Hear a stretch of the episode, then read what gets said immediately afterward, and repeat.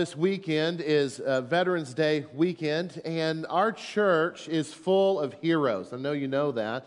And so, what we'd like to do before we go any further with our service, if you are a veteran, uh, we would like to, if you're willing and if you'll allow us to do so, would you stand so that we can cheer for you and thank you uh, the New Life Way and celebrate you today? If you're a veteran, would you stand for us? Can we celebrate you today? Thank you.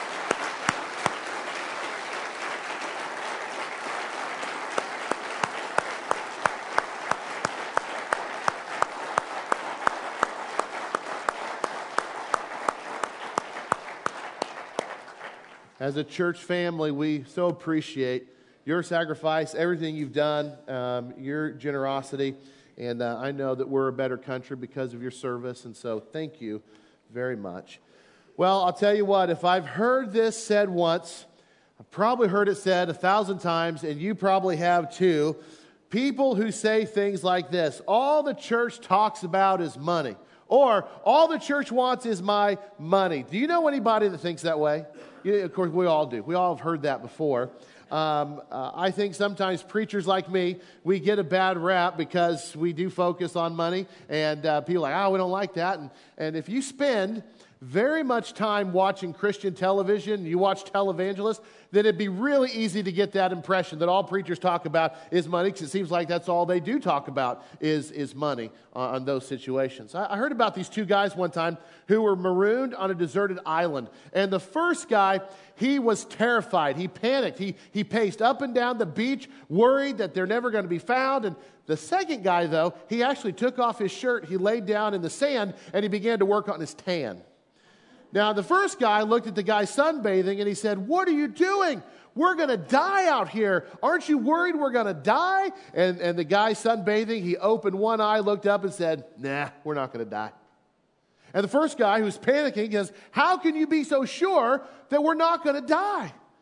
And the guy sunbathing, he said, Well, there's something you need to know about me. I'm a very successful businessman. I've got several businesses. In fact, I profit about $100,000 a week, and I tithe faithfully 10% of that to my home church. You see, you don't need to worry. My pastor, he'll find me.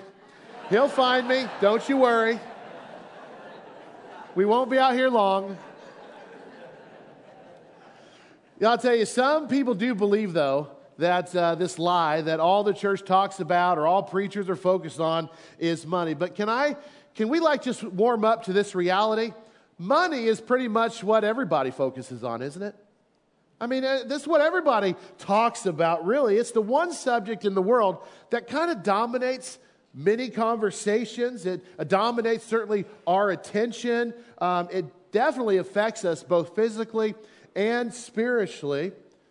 So, you know, why wouldn't the church talk about something that has so much impact on our lives? And truthfully, if you want to know my opinion, I don't think the church really talks about money enough. Do you know that there are over 2,300 verses in the Bible that are directly related or speak directly to this issue of money or wealth or possessions, if you just did a quick survey of everything that Jesus taught, uh, both in his sermons and his parables, you're going to realize that Jesus spent more time talking about money and possessions and wealth than any other subject while he walked on the earth.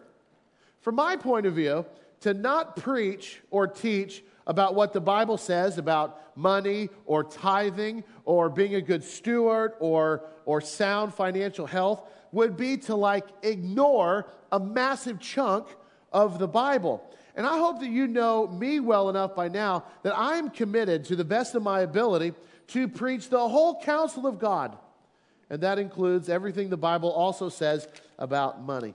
Now, before you get the wrong idea, I don't want to leave the wrong impression before we get into this four part sermon series together. That these next four weeks, it is not my attempt to persuade you to start tithing or to increase your giving. That's not the goal. Now, if that's the result in your life, then so be it. That's between you and God. But what we're going to do together over the next four weeks is we are going to unpack these four biblical principles that if you will take them to heart, In other words, if you'll have the mentality, God, what are you going to teach me through your word? What do you want me as a follower of you, as a believer, to understand about your perspective on, on what I have? If you would have an open mind and be receptive to learning these four principles, then I believe it was going to completely revolutionize your understanding of what you have, where it came from, and why you have it to begin with. We're starting a brand new series today called Too Much, and I am excited to put in all of your hands a resource. You're going to go home with this today. It's a book called Too Much Living with Less in the Land of More. It was written by a pastor friend of mine. His name is Gary Johnson. He uh, is a pastor, has been at the same church for 35 years um, in the Indianapolis area.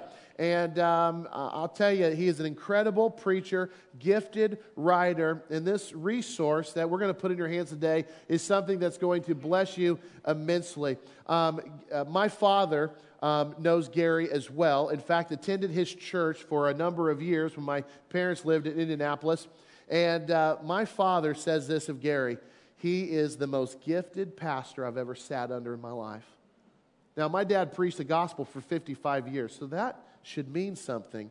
This is a wonderful resource for you. I know Gary personally as well. He and I have actually been corresponding together in preparation for this series. So um, I'm, I'm, excited to send you home with a copy. Now, let me be clear about this too. This uh, we ordered enough books for one copy per family. Okay, not one copy per person. So this isn't the story where we were giving those books out like candy. All right, not not that. And we wanted to do that. But this is going to be one book per household. So we're going to ask that if you're husband and wife, you share that, share with your family. But one per household. Let's get through this weekend and see how many we have left over. We already put another book order in because we think we're going to need some more. But I want to make sure everybody goes home with one copy for your family today. You can pick that up in the atrium on your way out. And if you would like to, you know, help the church offset the cost of those by donating five bucks, we're certainly going to let you do that. But if you don't have five bucks, you just take it anyway. Our heart, what we want is for everyone, every family, to go home with a copy. So the money's kind of irrelevant, but I know many of you have asked during the story series, can I buy my book? And we said, no, don't worry about it. But we're going to let you this time. If you'd like to give a donation of five bucks, perfectly great. If not, don't even worry about it. What you're going to find, though, in this book is it's broken up into two parts. Gary is going to unpack the same four biblical principles that we're going to talk about on Sunday mornings from the Bible and he also unpacks four practices that go with those four principles. You're going to enjoy it. Um, if you are in a life group, you'll definitely want to um, be prepared when you go to your life group. If you are not in a life group, I still want to encourage you to stop by our groups display, take a study guide for you to do on your own. It's still powerfully effective for you to study this out on your own. And I think collectively, between what we preach these four weeks together, what we read together, what we talk about in our life groups or on, on our own personal time with these study guides. All of that collectively is going to give you a well rounded education of what the Bible says about things like money and wealth and possessions and what God would have us to do with those and why we have them in the first place. So I hope you'll enjoy what is a very easy read full of examples, and I think it'll bless your life. Can I pray? Will you pray with me as we ask God to bless our time together? Dear gracious God, we give you great thanks for your word, for teaching us, Lord, giving us knowledge of what you desire, your thoughts, your ideas. Lord, that's what our prayer is today. Lord, teach us today. Show us what it is that you would have us to learn from your word. In Jesus' name, amen. Hey, open your Bibles to Deuteronomy chapter 8, please. It's in the Old Testament. Deuteronomy chapter 8. That's where we're going to spend our entire time together this morning. While you're finding that, let me tell you about what's happening in Deuteronomy chapter 8. It's an exciting time in uh, the life of the Israelite people. They've been in the wilderness for 40 years, and now it is the time where God's like, it's time to go take possession of the promised land.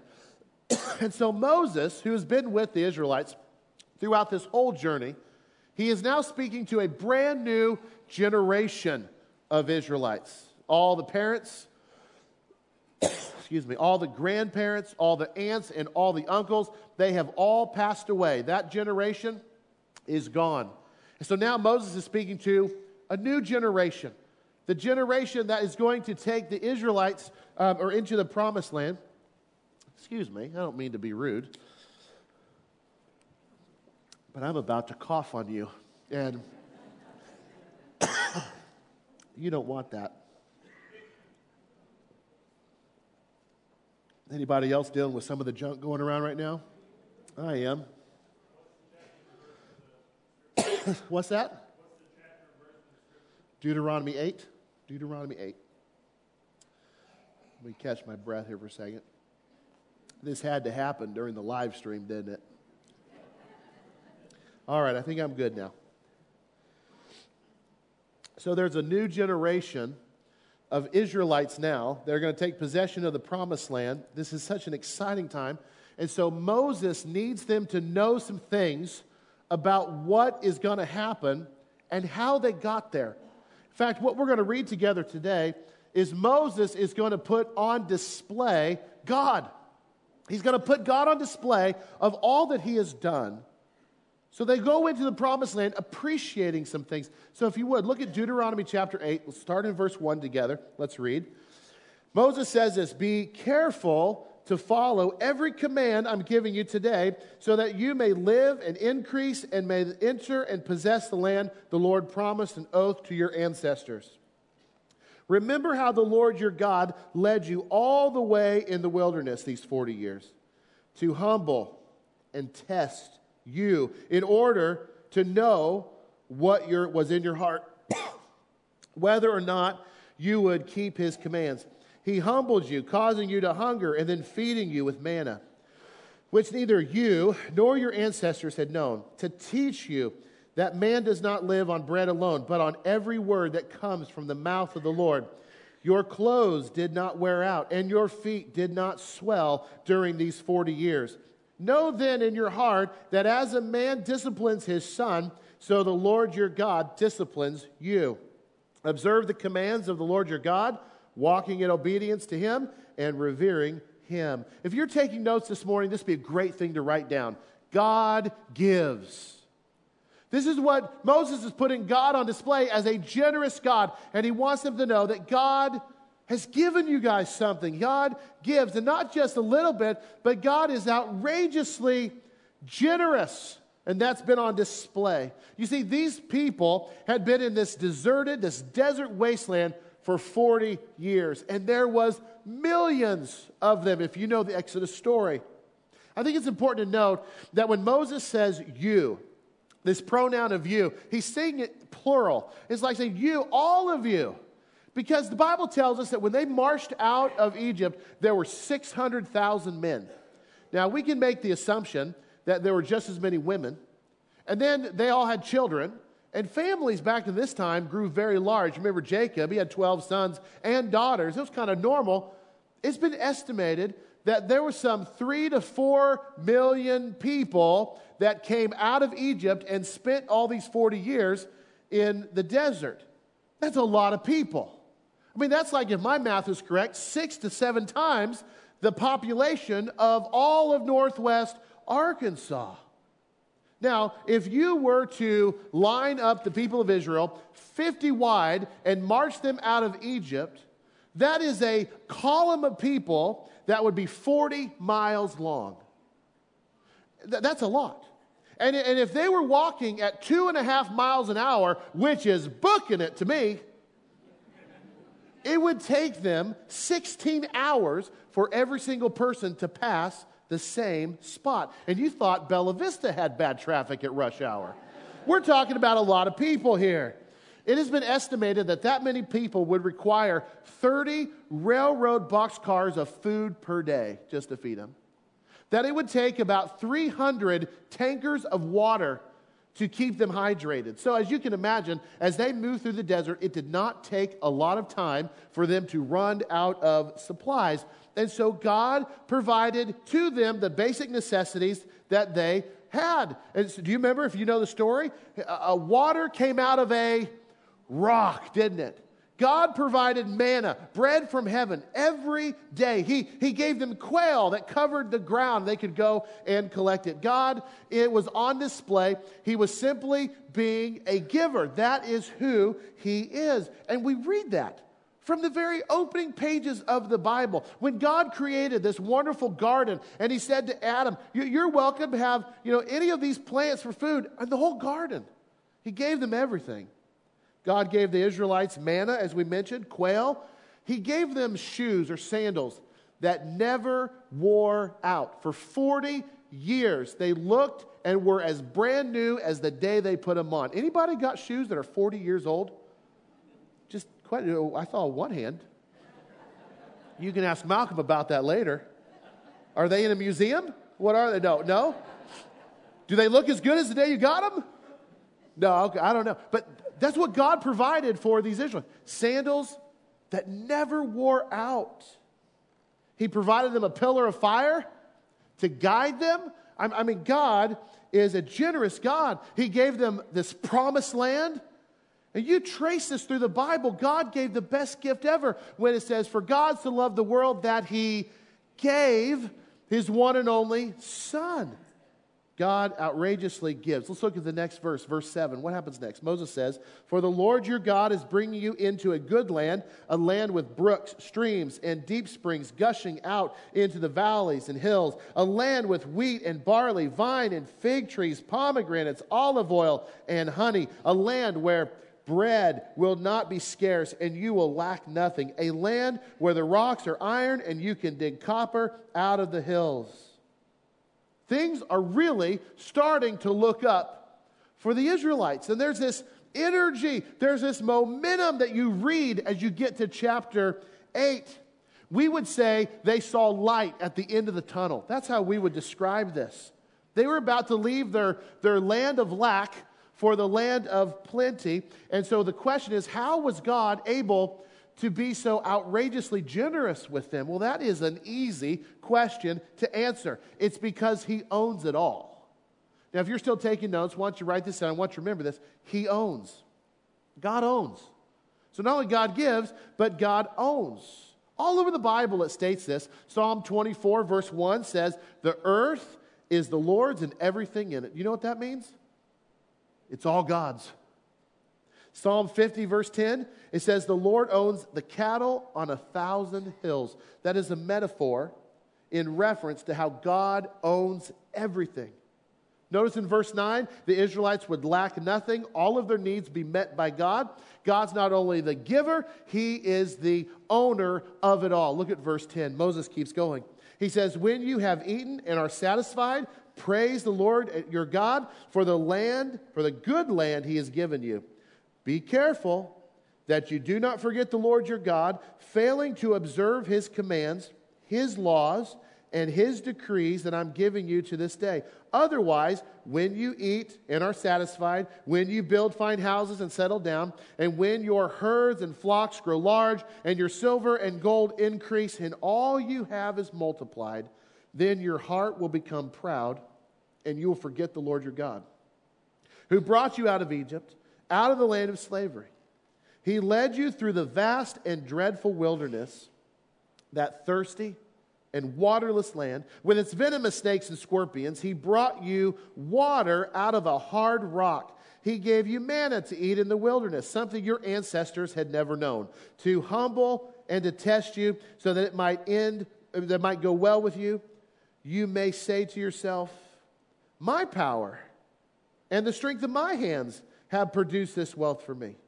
But remember the Lord your God, for he, it is he who gives you the ability to produce wealth and so confirms his covenant, which he swore to your ancestors as it is today. If you ever forget the Lord your God and follow other gods and worship and bow down to them, I testify against you today that you will surely be destroyed. Like the nations the Lord destroyed before you, so you will be destroyed for not obeying the Lord your God. I tell you, read all that, and you cannot help but notice that these Israelites are about to experience what we might call today um, some conspicuous consumption. In other words, they are about to go from this level to this level. They're about to go from this level of living, this level of income, this um, um, um, um feelings to this. And Moses says there's some danger when you go from a jump from here to a jump to there. And he warns them about this danger. You're going to go to a land that has everything you could ever dream of. You're going to feast on foods you haven't feasted on before. You're going to live in places that you never dreamed you'd be able to live. Spacious home. Your work is going to get blessed.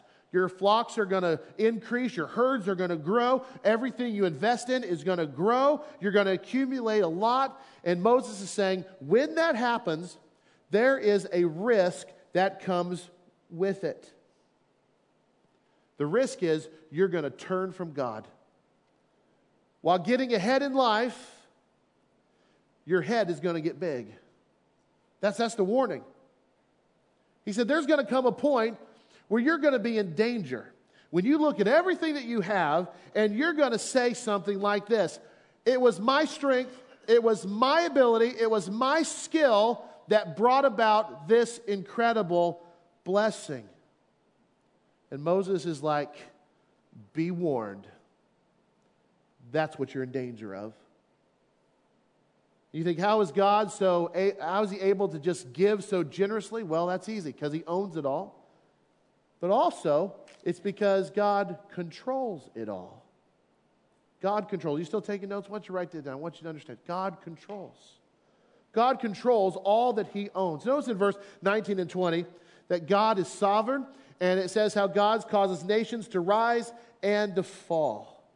Have you ever said to somebody in a moment of need or they were having a difficult situation, and you say, God is in control? We've all said something like that, but I wonder do you actually believe that God is in control? Because everything that Moses is saying speaks to that truth. God is in control. It's not just something we say to try to encourage people. God sees everything, notices everything. God is in control of everything. And I think this is what Moses is actually saying to them. God causes nations to rise and fall. God's in control of those things. Do you remember the story of Job from the Old Testament? Job lost everything. And do you remember what he said when he, when he, when he lost it all? He said in Job chapter 1, verse 21, The Lord gave, and the Lord has taken away. May the name of the Lord be praised. Job understood something about God. He can give it and he can take it away. Why? Because he controls it all. Do you remember what Jesus said on his Sermon on the Mount? He said something very similar. He said that it's God who causes the sun to rise on the righteous and the evil. God's in control of that sun. It's God who sends rain on the righteous and the unrighteous. It's God who controls the rain. God is very sovereign. Think about what he did even for the Israelites. He gave the Israelites manna and quail, and he could have at any moment decided to not give that to them anymore. Had God stopped the manna and he stopped the quail, the Israelites would have been in deep doo doo, wouldn't they have? I wonder what the Hebrew word for doo doo is. I don't know. but they would have been deep in it. At any moment, God could have said, This rock will no longer produce any water. And they would have been in real trouble in the wilderness. And so Moses is commanding them to stay faithful to God and to never fall into that trap that says, Look what I have done, but it should always be, Look what God has done. It's not like my own skill did this, it's God's gifting of the skill that enabled me to do this. I think Moses has challenged them that how they respond to God's outrageous generosity really is a display of whether the Lord is really going to be their Lord. So, God reveals himself, God gives, he owns, he controls. And God, being the immutable God that he is, meaning that he never changes, that he's still the same God to them as he is to us, that he's still the God who gives, who, who owns, who controls. And since He is that, how do we, as the family of God, how do we, as believers, respond to that? What is our response to the same God? How do we respond? Well, I believe there's a number of ways to respond. I want to highlight two for you this morning. How do we respond to the God that gives, who owns, and controls? Well, I think we have to acknowledge it. If you're taking notes, why don't you write it down? Acknowledge.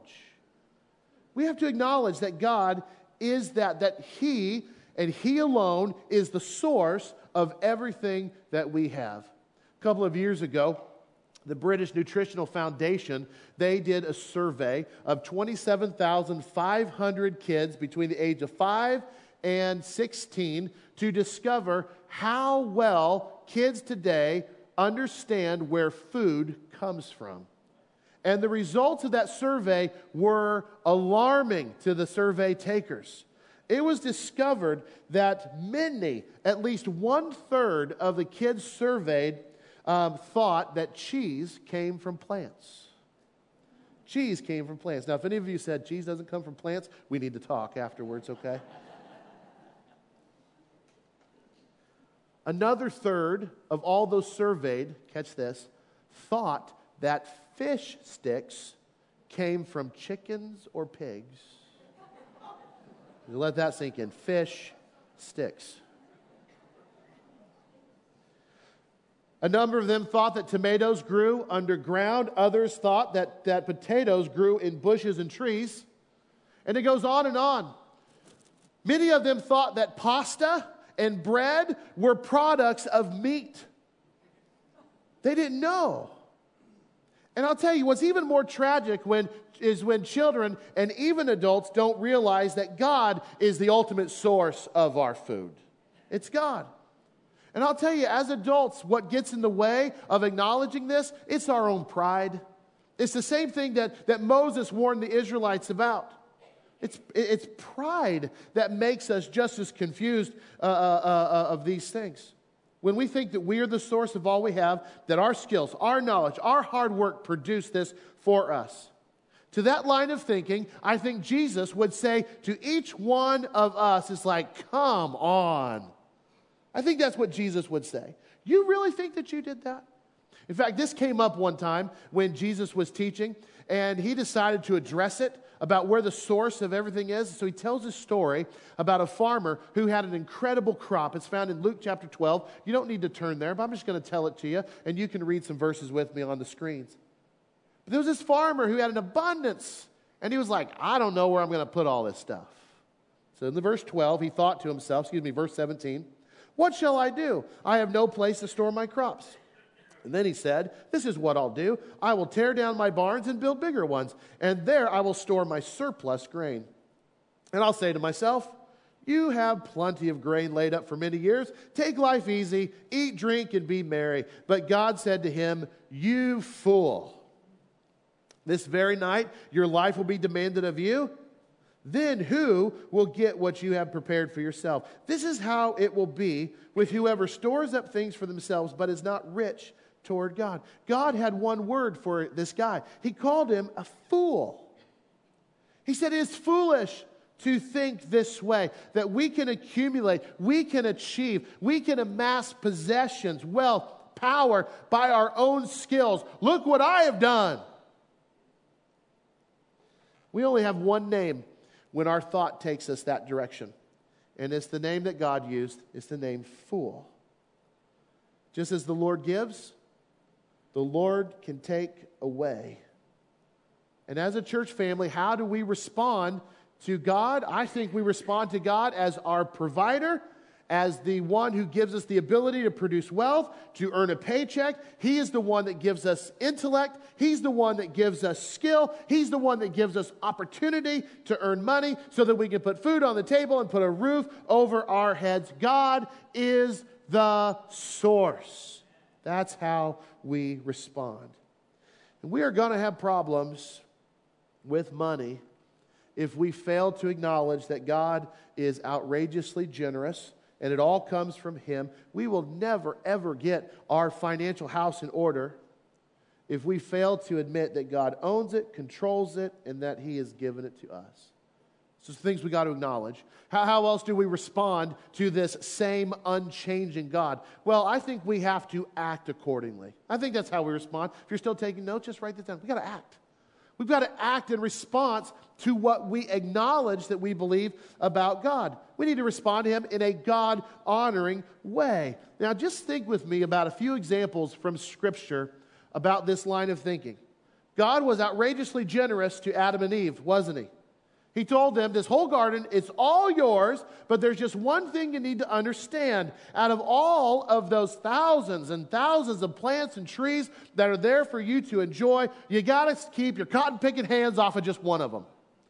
That's what you got to understand. Just one. Everything is yours in abundance to enjoy, but stay away from that one tree. What was their response? Where's that tree?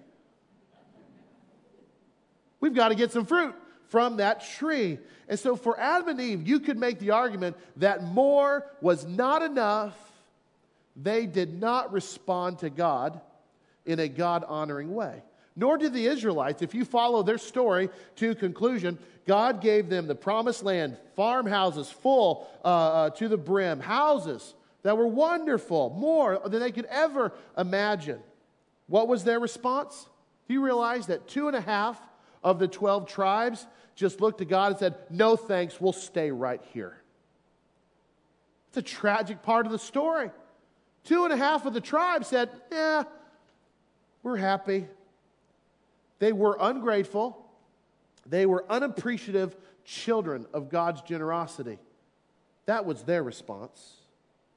They remind me of the 10 lepers that encountered Jesus they had leprosy. It's a terrible disease back in Jesus' day. And they begged God, have mercy on us. They said to Jesus, heal us, have mercy on us. And so Jesus healed them. They all went away. But then one of them came back to thank Jesus. And Jesus said, Well, you know, where are the other nine? Weren't there 10 who were healed? How is it that only one has come back to say thank you? I'll tell you something. How grateful we are is an indication of how spiritually mature we are. How grateful we are to God is an indication of how spiritually mature we are. Have you ever been on a big ship out in the ocean? Anybody ever been that? Anybody ever been on a cruise? I've been on a couple cruises. I've stood on the top deck and wondered, man, it'd be bad to fall in right now. Have you ever been out in the where you can't see any land? Have you ever had that thought? Imagine with me you were out in the ocean and you fell off of a ship and let's say that you can't swim very well and you begin to flail around and, and, and it started sinking, you're going to drown. But then all of a sudden, there was one person up on the ship deck that saw you go overboard and they sounded the alarm and they ran out and they, they grabbed one of those big life rings. You know, every boat has a life ring and they throw it out to you as far as they can get it. And, and you're just trying to get to it and, and you finally get to it and you're about to drown and hypothermia is setting in because let's make this story more interesting. You're out in the Bering Sea and you're about to freeze. I don't know. And hypothermia is setting in. You grab the ring, and the people on deck, they begin to pull you in. They pull you back up onto the ship, and they're, they're helping you cough the water out of your lungs. They're putting blankets on you. There's a lot of rejoicing because you, you were about to die, but they, they saved you. I'll tell you what, can you imagine if your response to that was, wow, did you guys see how I grabbed that life ring?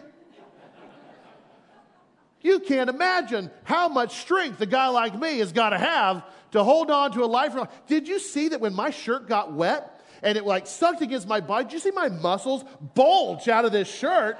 As I grabbed that life ring and I was able to pull myself back up onto the, that would be a crazy outrageously insane response to somebody who saved your life. None of us would say that. You know what we would do instead? No, no, no. We would say, Who's the guy that saw me fall? Where's the guy that sounded the alarm? Where's the one that threw the life ring? Where are the people that pulled me back on where are the ones that saved my life. I want to thank him. You would probably hug them. You would probably want to invite them to your house when you got back to shore. You would want to have them for dinner. You would want to give them something because you are that deeply appreciative of them saving your life. Well, I want you to know something God has saved your life. He has given this outrageously generous gift to you. His name is Jesus Christ. He is our lifesaver. He saved us. So, what is our response to that?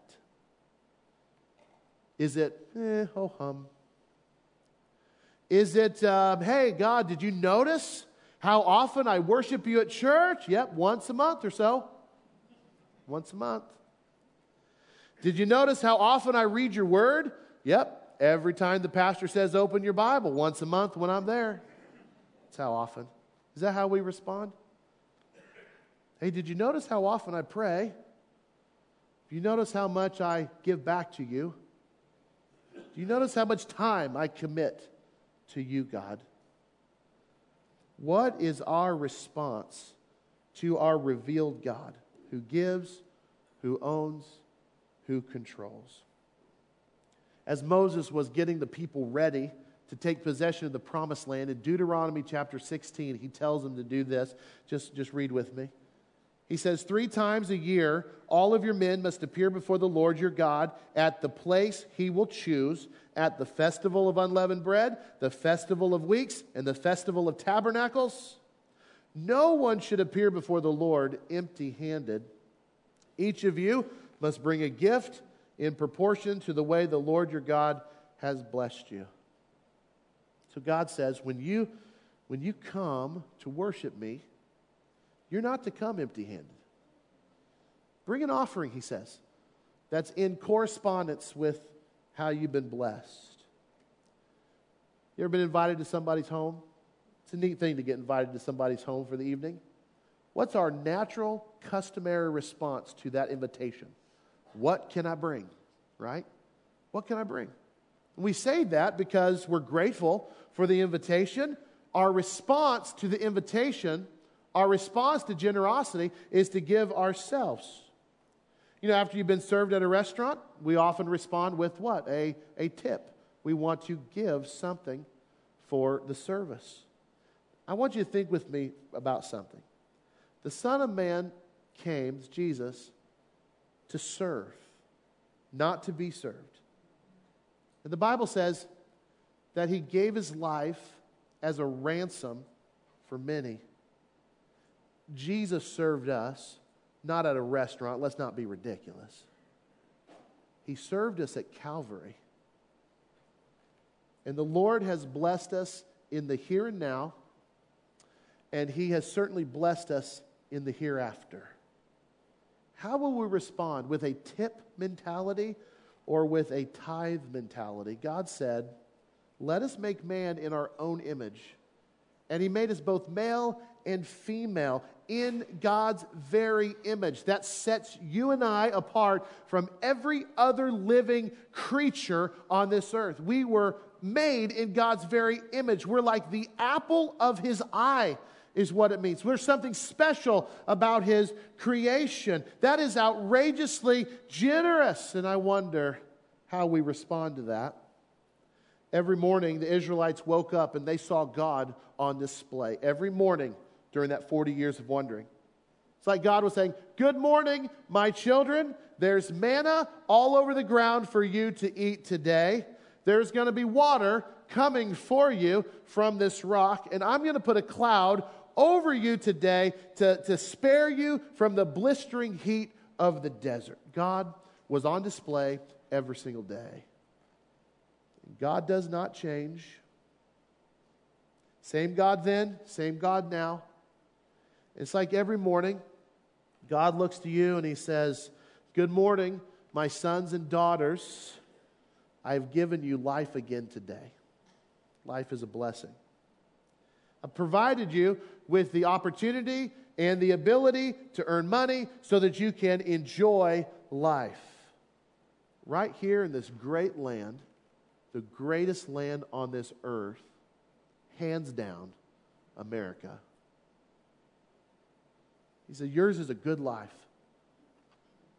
but the best is still yet to come in heaven. And I've provided you with the way to your real home. That's how much I love you. God is on display.